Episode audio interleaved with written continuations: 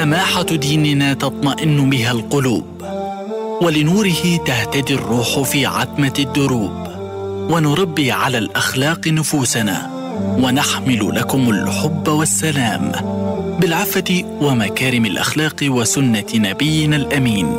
فليتفقهوا في الدين فليتفقهوا في الدين. أعوذ بالله من الشيطان الرجيم. بسم الله الرحمن الرحيم. الحمد لله رب العالمين. والصلاة والسلام على سيدنا محمد وعلى آله وصحبه وسلم يا ربنا تسليما كثيرا مستمعونا الأكارم مستمعو راديو الشباب 98.2 أف أم من غزة نحييكم أينما كنتم ونسعد بلقائكم عبر هذه الموجة في برنامجكم الأسبوعي ليتفقهوا في الدين. هذا البرنامج الديني المجتمعي الذي نسلط الضوء من خلاله على مجموعة من القضايا التي تساهم في بناء شخصية الإنسان المسلم.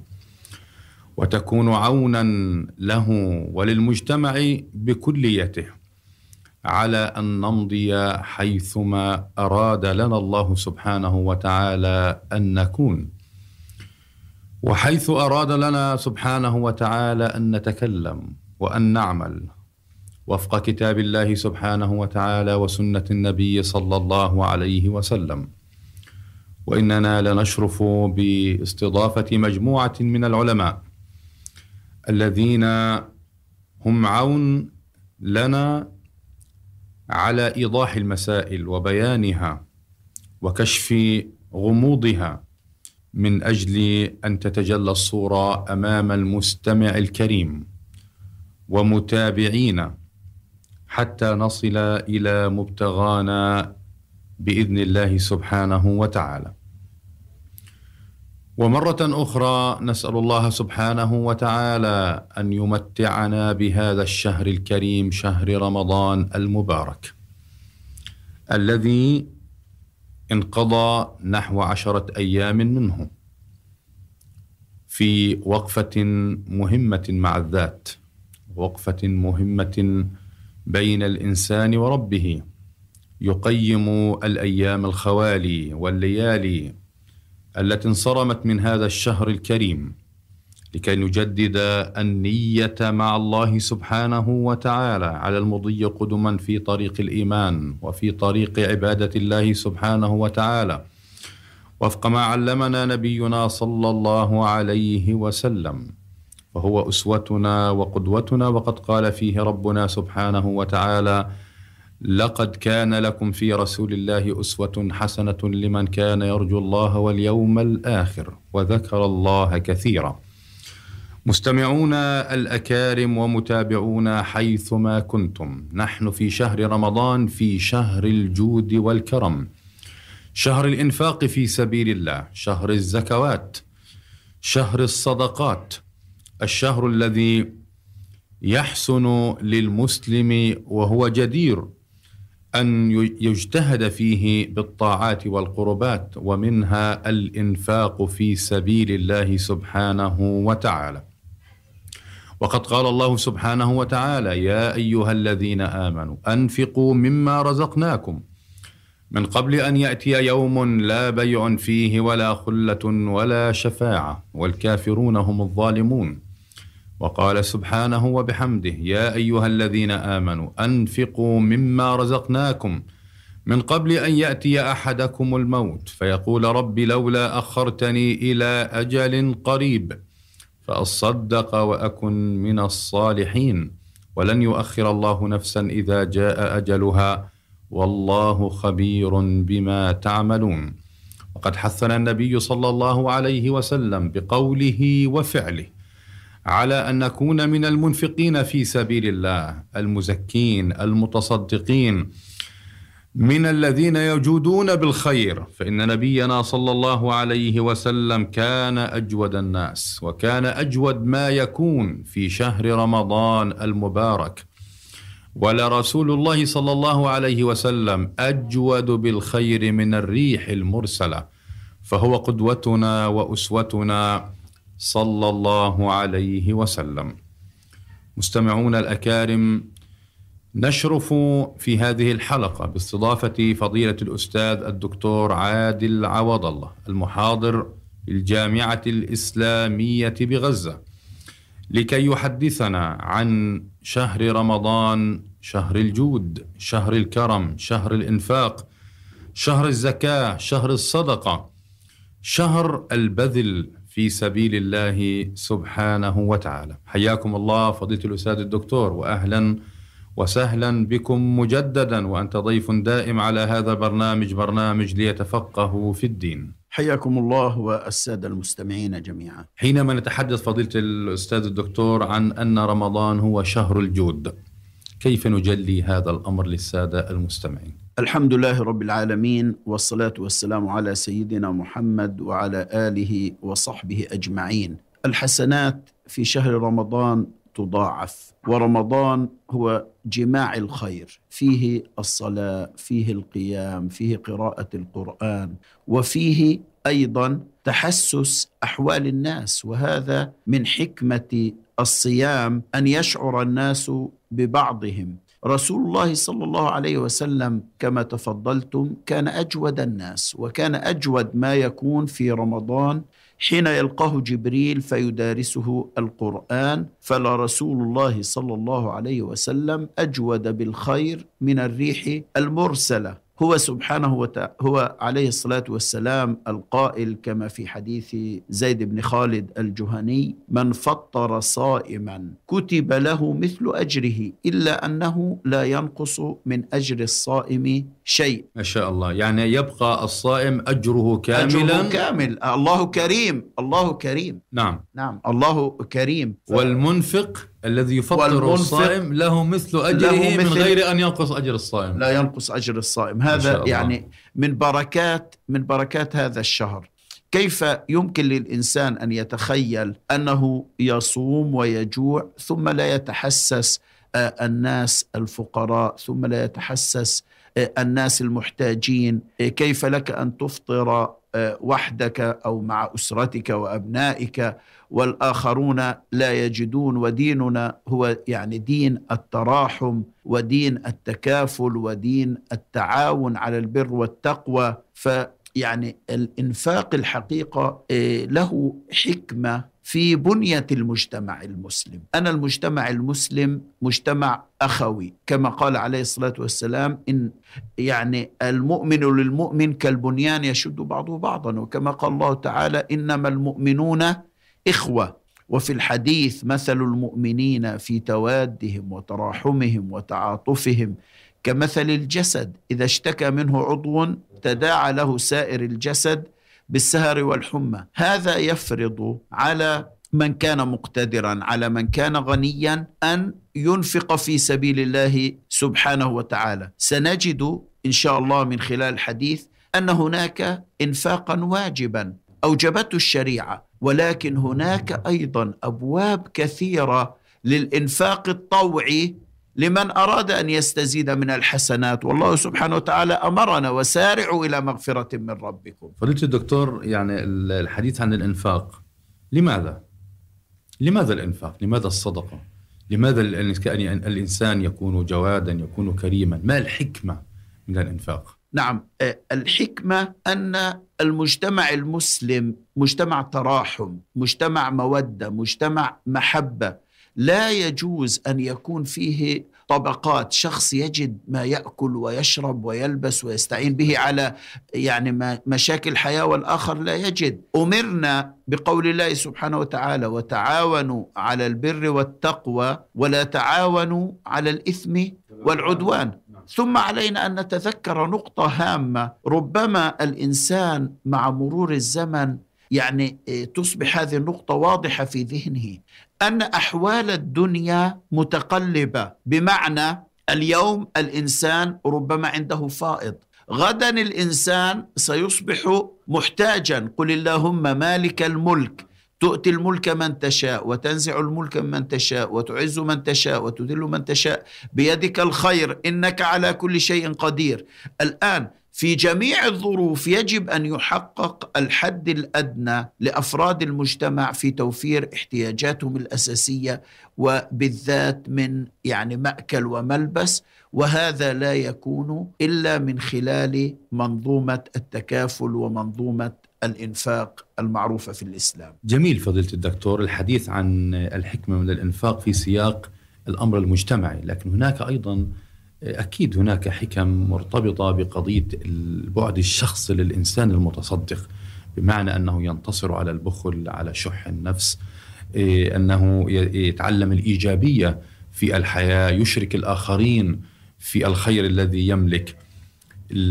ضمن العائدات على الجانب الشخصي للإنسان المنفق المتصدق. بالتأكيد الله سبحانه وتعالى يقول خذ من أموالهم صدقة تطهرهم وتزكيهم بها وصل عليهم إن صلاتك سكن لهم. فالإنسان آه، عندما ينفق ربما يحس براحة وطمأنينة إذا أكلت وأنت تعرف أن جارك آه، سيأكل مثلك أنت تأكل وأنت مرتاح لكن إذا كنت تأكل لوحدك وتعرف أن أقاربك وجيرانك لا يجدون ما يأكلون أنت لن تجد يعني للأكل آه، طعاما. ثم هذا من باب شكر نعمة الله سبحانه وتعالى. الإنسان له أن يتخيل أنه محتاج أو أن عنده فضل ويعطي زيادة. آه، ما أجمل ما قال الإمام الشافعي واشكر فضائل صنع الله إذ جعلت. إليك لا لك عند الناس حاجاته يعني يكفي الإنسان فقط أن يتخيل الآتي. أيهما أفضل لك؟ أن تكون أنت الذي تطرق باب فلان وفلان وتطلب شيئا أو أن يطرق بابك بدل المرة مرات وأنت مقتدر. هذا من باب يعني شكر النعمة ومن باب الراحة النفسية ومن باب تطهير النفس حتى من باب تطهير المال. كأن المال فيه وسخ. هذا الوسخ يزول عن المال ويصبح في المال بركة إذا أخرجت منه الصدقات والزكوات. ولذلك الرسول عليه الصلاة والسلام ماذا قال؟ إن هذه الصدقات أوساخ الناس. نعم. لا تحل لمحمد ولا لآل محمد. فالإنسان يتخيل المال كاملا الموجود عنده كأن فيه نوع من الخبث. الآن إذا أخرج الإنسان هذا الخبث يصبح المال طاهرا طيبا مباركا فيه. ما شاء الله. الآن الحديث فضيلة الدكتور عن يعني تحدثنا عن رمضان شهر الجود الحكمة من الأنفاق. الحديث عن الفضائل فضائل الجود والكرم فضائل الإنفاق والصدقات في سبيل الله سبحانه وتعالى. وفي يعني في الصحيحين روي عن أبي هريرة رضي الله عنه أن النبي صلى الله عليه وسلم قال من تصدق بعدل تمرة.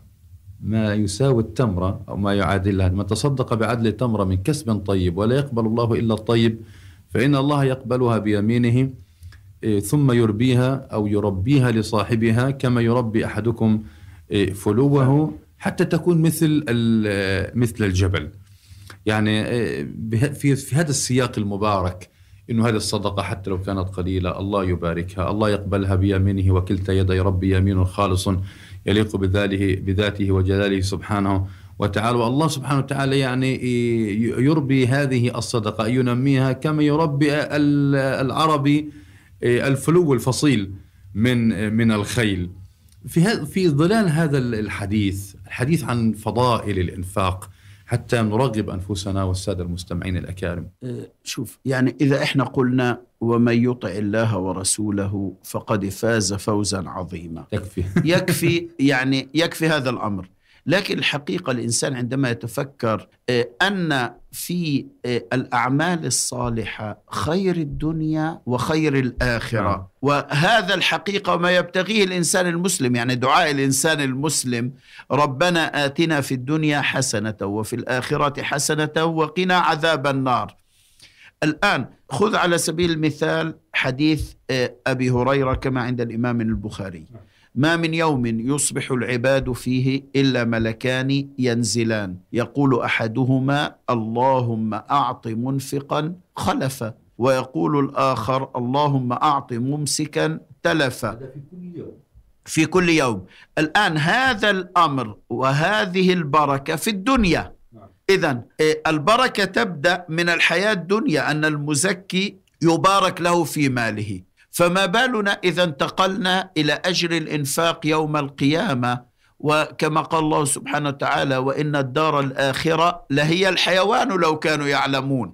يعني الإنسان بيزرع أكثر للآخرة بيزرع أكثر للآخرة. الآن مثل الذين ينفقون أموالهم في سبيل الله كمثل حبة أنبتت سبع سنابل في كل سنبلة مئة حبة. والله يضاعف لمن يشاء والله واسع عليم.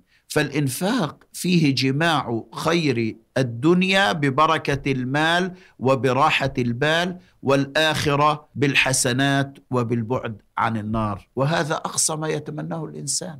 طيب لعله البعض يعني ربما أنه يعني يتقاعس أو يتخلف عن الإنفاق في سبيل الله ويعد أن هذا يعني إيه، شيئا ينقص من أصل المال. إيه، وحديث النبي صلى الله عليه وسلم في صحيح مسلم ما نقصت صدقة من مال؟ وفي رواية ما نقص مال من صدقة. الرواية الأخرى يعني كيف نطمئن أنفسنا؟ أن المال هو ببركته حاضر. نعم. الله سبحانه وتعالى عالج هذا المرض في ثنايا آيات الإنفاق.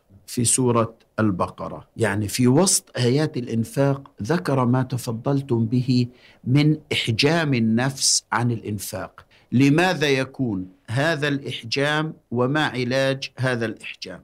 دعنا نتبارك بالقرآن الكريم ونأخذ الآيات كاملة حتى يعني نفقه الأمر جيدا.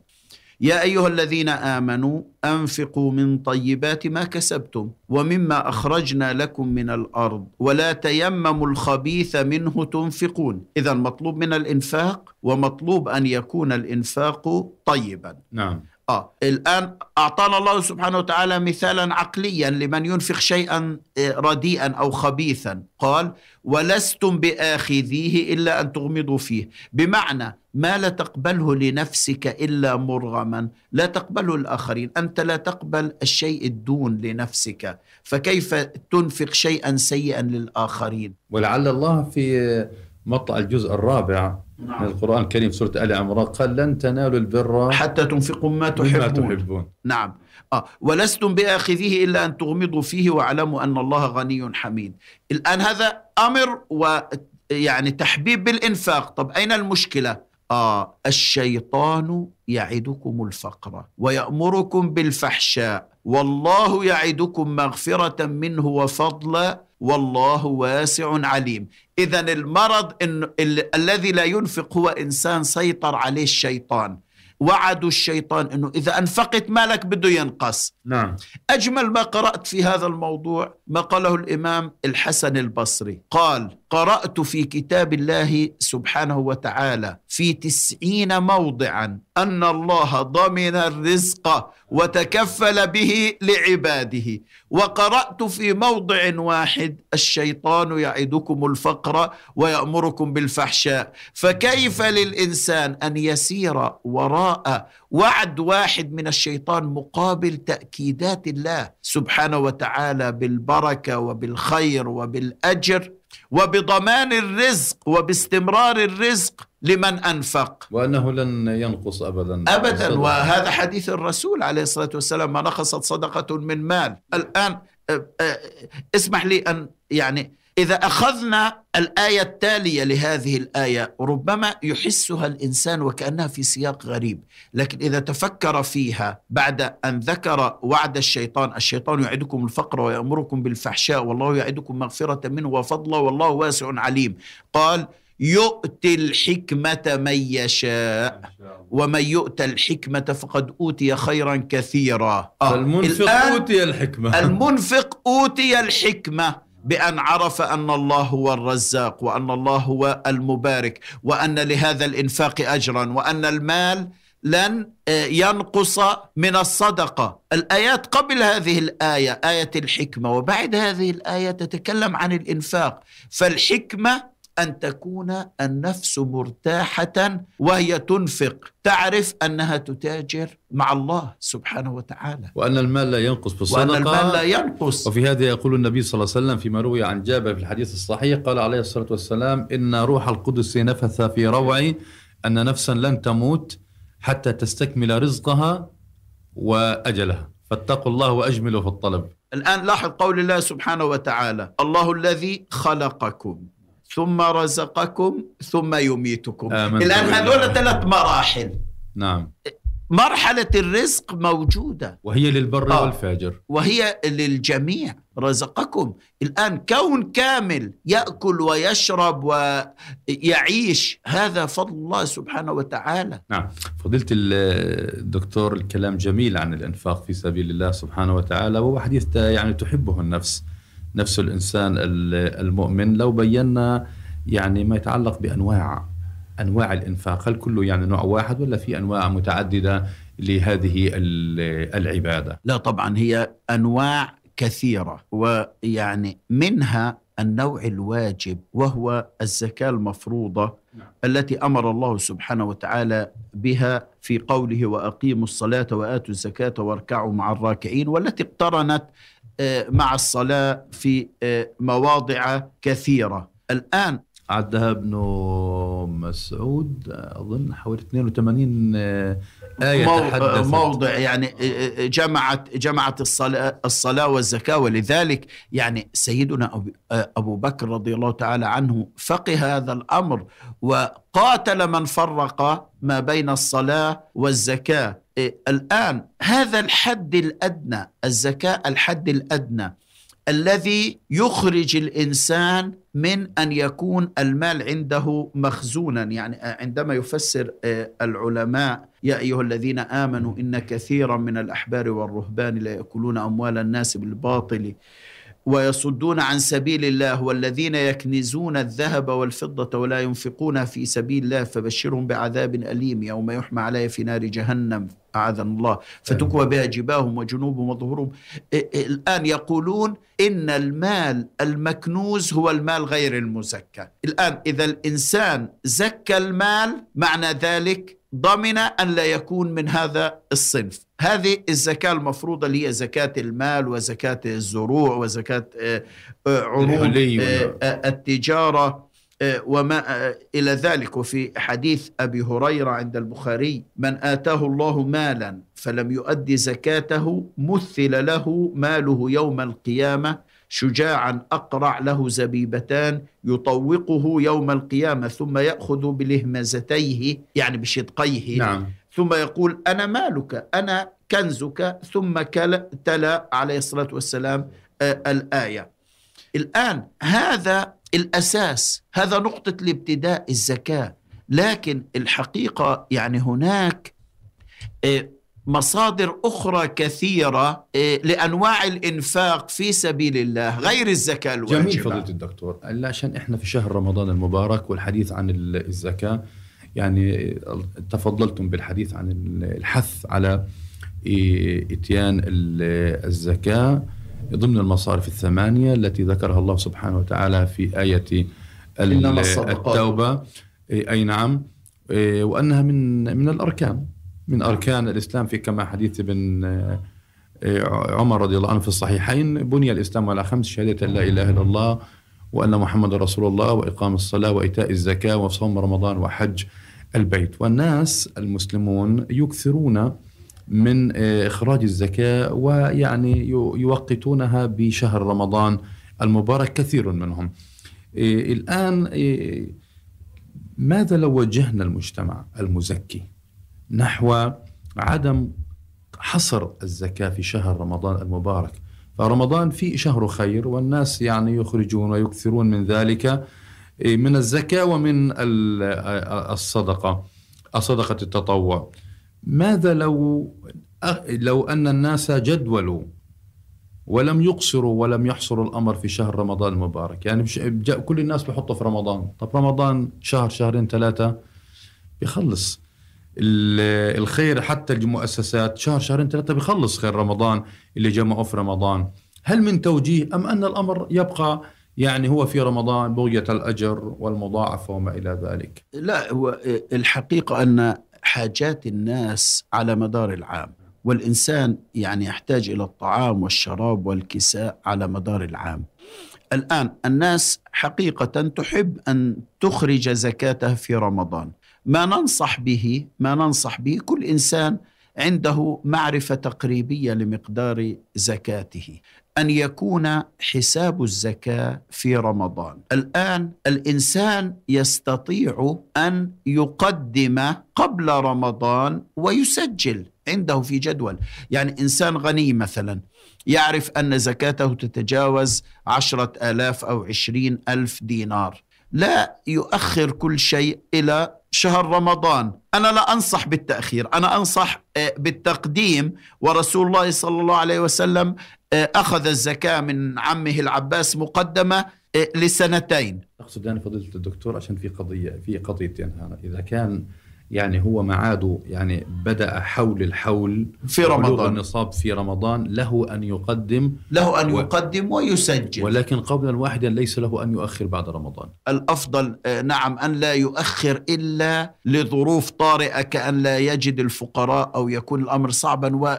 والفترة المسموح فيها يعني التي تكلم عند بعض الفقهاء يعني فترة ضيقة لأن الإنسان لا يضمن لا يضمن عمره. هذا في أو هذا ما لله يعني لا يجب أن يؤخر.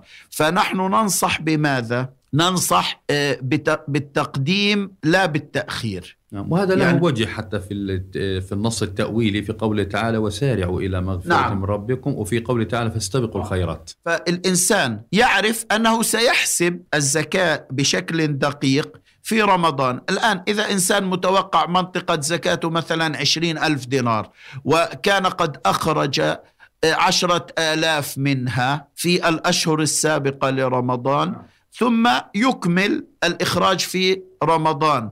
لا ننصح بالتأخير ننصح بماذا؟ ننصح بالتقديم. بالمناسبة يعني حتى يعني يصل الأمر إلى الناس الزكاة زكاة المال لها نصاب. وحددت عندنا في غزة بمبلغ 3700 آه، دينار. من كان عنده هذا المبلغ أو من المال من أو من مجموع المال والتجارة آه، بعد أن يخصم ديونه وحال على هذا المبلغ الحول فعليه أن يخرج الزكاة بنسبة آه، ربع العشر 2.5% أو 25 دينار لكل ألف دينار. وهذا المبلغ ليس آه، بالكبير. طبعا آه، لأننا تكلمنا عن الصدقات الواجبة ابتداء نعم ننتقل آه الآن إلى آه لا هناك واجب آخر متعلق في رمضان نعم. هو زكاة الفطر. نعم. يعني الزكاة زكاة المال والتجارة وما إلى ذلك. وزكاة الفطر هذه خاصة في رمضان وأحاديثها واضحة. عن ابن عمر رضي الله تعالى عنه أن الرسول عليه الصلاة والسلام صلى الله فرض زكاة الفطر من رمضان صاعا من تمر أو صاعا من شعير على كل حر أو عبد ذكر أو أنثى من المسلمين وأمر بها أن تؤدى قبل خروج الناس إلى الصلاة ويأثم من يؤخرها عن ذلك وتبقى عن صلاة العيد. يأثم من يؤخرها عن ذلك وتبقى في الذمة. فهذه يعني الصدقة كما يعني في حديث ابن عباس فرض رسول الله صلى الله عليه وسلم صدقة الفطر طهرة للصائم من اللغو والرفث وطعمة للمساكين. فمن أداها قبل الصلاة فهي زكاة مقبولة ومن أداها بعد الصلاة فهي صدقة من الصدقات. ما ننصح الحقيقة به أن تكون هذه زكاة الفطر أقرب إلى نهاية رمضان يعني إخراجها أقرب إلى الأيام الأخيرة المباركة من رمضان التي يشتد فيها الحاجة والتي يقترب فيها الناس يعني من العيد. هذه أيضا فرضها رسول الله صلى الله عليه وسلم وعلينا أن نحرص آه، عليها أشد الحرص. الآن يمكن أن ننتقل إلى الأنواع الأخرى. خلينا بس آه، في سياق الحديث عن صدقة الفطر أو زكاة آه، الفطر. المعلوم أن الموظفين في الذين يتبعون لغزة لديهم مستحقات لدى الجهات الحكومية وهم يقومون في كل عام بإخراج صدقة الفطر من مستحقات هؤلاء الموظفون. ولعله في خلال اليومين الماضيين آه، صدرت آه، فتوى عن فضيلة الشيخ عبد الباري خلة يتحدث فيها عن أنه عدم الجواز لأنه قد يكون في الآليات في خلل متعلق أنه النسب المتدنية من الرواتب لدى الموظفين أصحاب الحالات الهشة. ربما يكون بعضهم آه، ليس بحاجة إلى الزكاة بل إنه يزكي. و إيه، وعليه فإن الحكومة تعطيه من مال صدقة إيه، إيه، الفطر.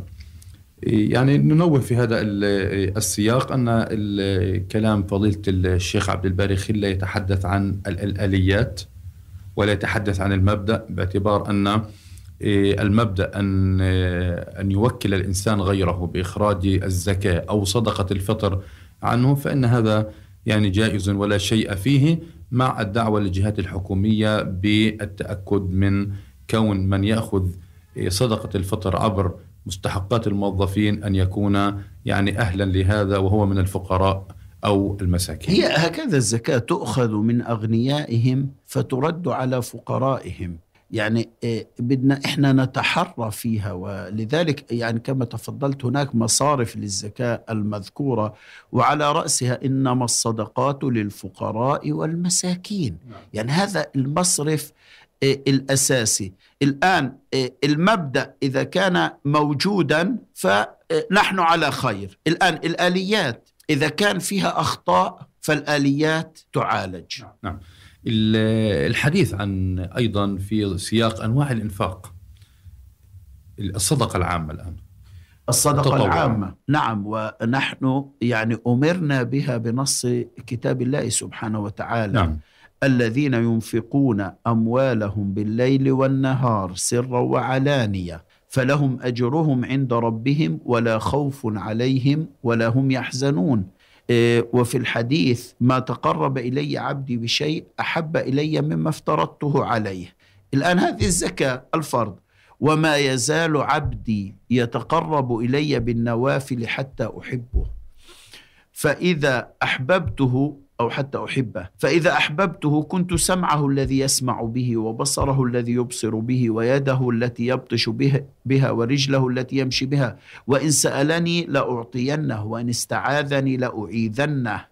فهذه الصدقات الحقيقة يعني تصبح أكثر ضرورة وأكثر الحاحا في المجتمعات الهشة المجتمعات آه، الضعيفة على الناس أن يملأوا صحيفة حسناتهم بالصدقات النافلة. وخصوصا في تفقد كل مجموعة من الناس للأقربين. يعني الإنسان يبدأ يتفقد يتفقد آه الإخوة يتفقد الأخوات يتفقد أبناء العمومه يتفقد الأخوال آه يتفقد آه الجيران.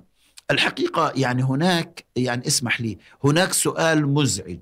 أنا لا أحب أن أسمعه وكثيرا آه، ما يسأله الناس. يأتون للسؤال عن زكاة الفريضة. هل تجوز زكاة الفريضة؟ لأختي المتزوجة الفقيرة. هل تجوز زكاة الفريضة آه، لحفيدي الذي لا يعمل؟ هل تجوز زكاة الفريضة لابنة المتزوجة؟ وأحيانا الفقيه يعني يقول له أعطي لزوج ابنتك وما إلى ذلك. الحق أن الأنسب للإنسان أن يعني كما قلنا إن هذه الصدقات أوساخ الناس آه، يخرج الزكاة الأصلية للفقراء. ثم يتفقد. أين صلة الرحم؟ أين آه، القرابة واعطاء المال لهم؟ هو عبارة عن صدقة وصلة. يعني, يعني بدل أن تسأل. الغني نعم. شايف بنته فقيرة. شو بينتظر؟ بالضبط. يعني آه، أنا اخذها بشكل حسابي. يعني آه، تقريبا نصاب الزكاة ما يقارب أربعة آلاف دينار. الآن أربعة ألاف دينار أنت تخرج منها مئة دينار زكاة. إذا كانت أختك فقيرة وابنتك محتاجة المتزوجة ما المانع أن تخرج هنا مئة دينار وهنا مئة دينار؟ غير اللي هي الزكاة, الزكاة المفروضة. صدقة وأجرها مضاعف فيها الصدقة وفيها يعني صلة الرحم وفيها يعني المودة والمحبة.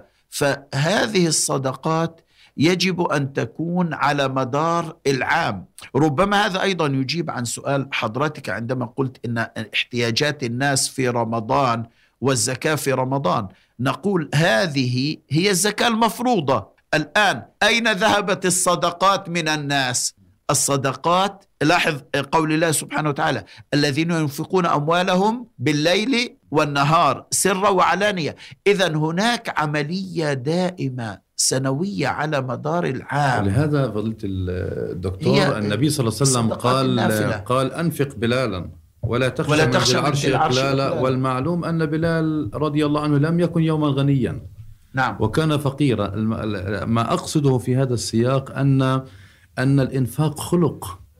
خلق يستوي فيه الغني والفقير ولكن تختلف القيمة.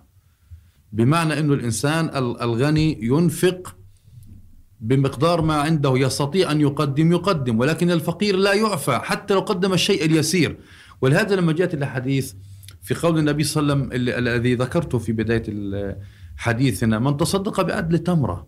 لأن هذا خلق. الأصل أن يتربى عليه جميع الناس كل بحسب بحسب استطاعته. فإذا ما درج الناس على هذا فإن أيضا الفقير تجده أصلا يتعفف. نعم. فما بالنا يعني إذا كان ما ينفقه الفقير يمثل نسبة عالية من ماله. بمعنى شخص عنده مئة شيكل وأنفق منها عشرين شيكل هو أنفق خمس ماله. وشخص عنده الملايين وأنفق منها ألف دينار هو أنفق القليل. ولذلك يصبح الفقير مأجورا عند الله سبحانه وتعالى بنسبة ما ينفق بنسبة آه، ما ينفق. وهذا يعني الأمر ليس بالنسبة المالية. ليس بالقيمة المالية. القيمة المالية. وإنما نعم. بالنسبة التي ينفقها نعم. من ماله. هذا قدم آه. الخمس وذاك ربما قدم واحد بالألف. آه هذا قول الله سبحانه وتعالى ويطعمون الطعام على حبه مسكينا ويتيما وأسيرا. إنما نطعمكم لوجه الله لا نريد منكم جزاء ولا شكورا. من من الوجوه أعتقد أيضا ممكن كفالة الأيتام بناء المساجد هذه المشاريع يعني الخيرية الوقفية. اللي ممكن نوجه يعني المجتمع ومستمعينا الكرام نحو مثلا شيء معين ولا؟ لا لا الحقيقة يعني موضوع موضوع كفالة الأيتام هذا موضوع مهم جدا. وأنا يعني أنصح كل إنسان مقتدر أن يكون له سهم في كفالة الأيتام. الأمر يمكن أن يتم من خلال الجمعيات التي عندها إحصائيات بالأيتام وهي تعرفك باليتيم تقول لك نحن نعطي لهذا اليتيم. ربما كفالة طفل يتيم يعني تكون مئة شيكل آه، الذي يعني يحصل راتب 400 أربعة آلاف شيكل أو خمسة آلاف شيكل آه، لا يعجز عن أن يكفل طفلا يتيما. الآن يكفيه قول الرسول عليه الصلاة والسلام كما عند الإمام البخاري الساعي على الأرملة والمسكين كالمجاهد في سبيل الله أو القائم الليل الصائم النهار. وقول الرسول عليه الصلاة والسلام أنا وكافل اليتيم في الجنة هكذا وأشار بالسبابة والوسطى وفرج بينهما آه، شيئا. فالحقيقة هذا الأمر مهم جدا. الله سبحانه وتعالى يقول ويسألونك عن اليتامى قل اصلاح لهم خير وان تخالطوهم فاخوانكم والله يعلم المفسد من المصلح ولو شاء الله لاعنتكم ان الله عزيز حكيم. فكل انسان بامكانه ان يكون له سهم حتى يكون مع رسول الله صلى الله عليه وسلم. لو كل اسره تفقدت الأطفال الأيتام فيها ووفرت لهم آه، ما قيمته مثلا مئة شيكل لكل طفل تعطى لوليه أو لوالدته إذا كان الوالد متوفيا آه، أو ما إلى ذلك. ستسجل عند الله سبحانه وتعالى من يعني الذين يكفلون الأيتام وأنعم بها من منزلة وأنعم بها آه، من رتبة. الحقيقة يعني نحن نتذكر فاطمة بنت أسد هذه الصحابية الجليلة زوجة أبي طالب عم النبي عليه الصلاة والسلام وهي ربيبة رسول الله كانت حريصة عليه كانت تقدم له الطعام أفضل مما تقدم لأبنائها ولذلك آه، وأسلمت. فكان الرسول عليه الصلاة والسلام إذا جاءت فاطمة بنت أسد التي كفلته يتيما صغيرا يقول قومي قوموا إلى أمي جزاك الله من أم وربيبة خير فنعم الأم ونعم الربيبة كنت, كنت لي. ولذلك عندما توفيت كفنها رسول الله صلى الله عليه وسلم بقميصه ونزل قبرها وتوسد في قبرها حتى تأمن ضمة القبر. هذا بماذا؟ هذا بكفالتها لهذا الطفل اليتيم. الانتقال إلى موضوع الموانع فضيلة الدكتور. الآن يعني ربما الإنسان يقول لك أنا ما بديش أنفق أنا هذا مالي أنا جمعته لحالي وأنا خلاص أنا محتاجه. وهو يعني يجب عليه الزكاة أو أنه يعني في سياق الإنفاق الصدقة التطوع أيضا يحجم عن ذلك ولا يقدم. يزهد في الأجر يزهد في بلوغ الأثر المجتمعي أو أنه تحصين النفس بما, يعود عليها من وقاية أو معالجات. في هذا السياق. بماذا ممكن أن نجلي هذه الموانع من أجل أن نتعرف عليها ونحذر منها؟ نعم كما قلنا هذا من تلبيس إبليس. نعم. الشيطان يعدكم الفقر ويأمركم بالفحشاء. الآن الإنسان إذا خضع لوعد, لوعد الشيطان ولم ينفق فإنه يسيء الظن بالله سبحانه وتعالى. يرتكب المعاصي للحفاظ على المال ولتحصيل المال ثم يعيش البخل والأمور الثلاثة يعني سيئة ومن الكبائر. خير للإنسان أن يذكر قول الله سبحانه وتعالى قل إن ربي يبسط الرزق لمن يشاء من عباده ويقدر له وما أنفقتم من شيء فهو يخلفه. هو الإنسان خايف إنه بروح ما يرجعش. الآن الله سبحانه وتعالى يؤكد لك ويطمئنك وما انفقتم من شيء فهو يخلفه وهو خير الرازقين. أساسا هو المال آه، منك أم رزق من الله سبحانه وتعالى؟ هو رزق من الله سبحانه وتعالى. فالإنسان إذا وثق بالله سبحانه وتعالى وإذا قنع وتجرد لله سبحانه وتعالى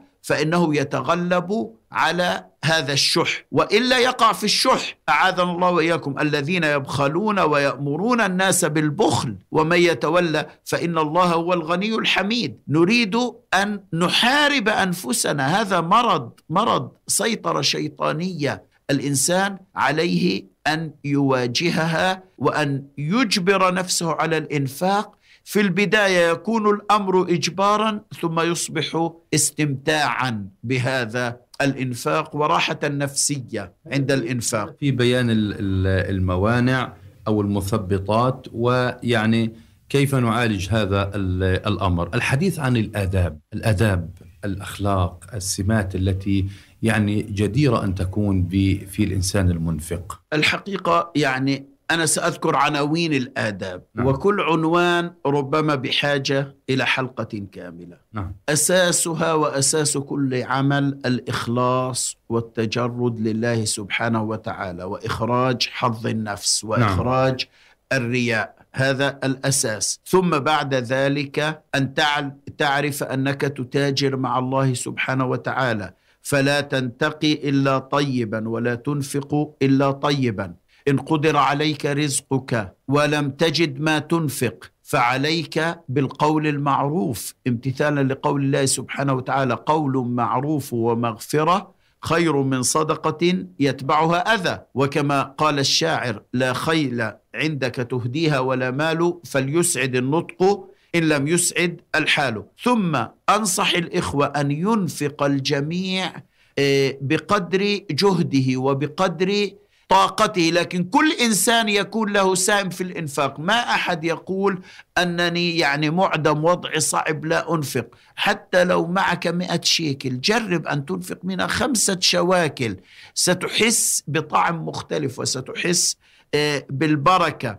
وهناك نقطة هامة يجب أن ننتبه إليها. أن نخفي أن ننفق. ينفق الإنسان حتى لا تعلم شماله ما أنفقت يمينه. ولا تكون العلانية في هذا الأمر إلا من باب تشجيع الناس على الإنفاق دون أن نظهر آه، الفقراء والمساكين. وهذه الحقيقة رسالة أوجهها للجمعيات الخيرية وللذين يقومون على الإنفاق.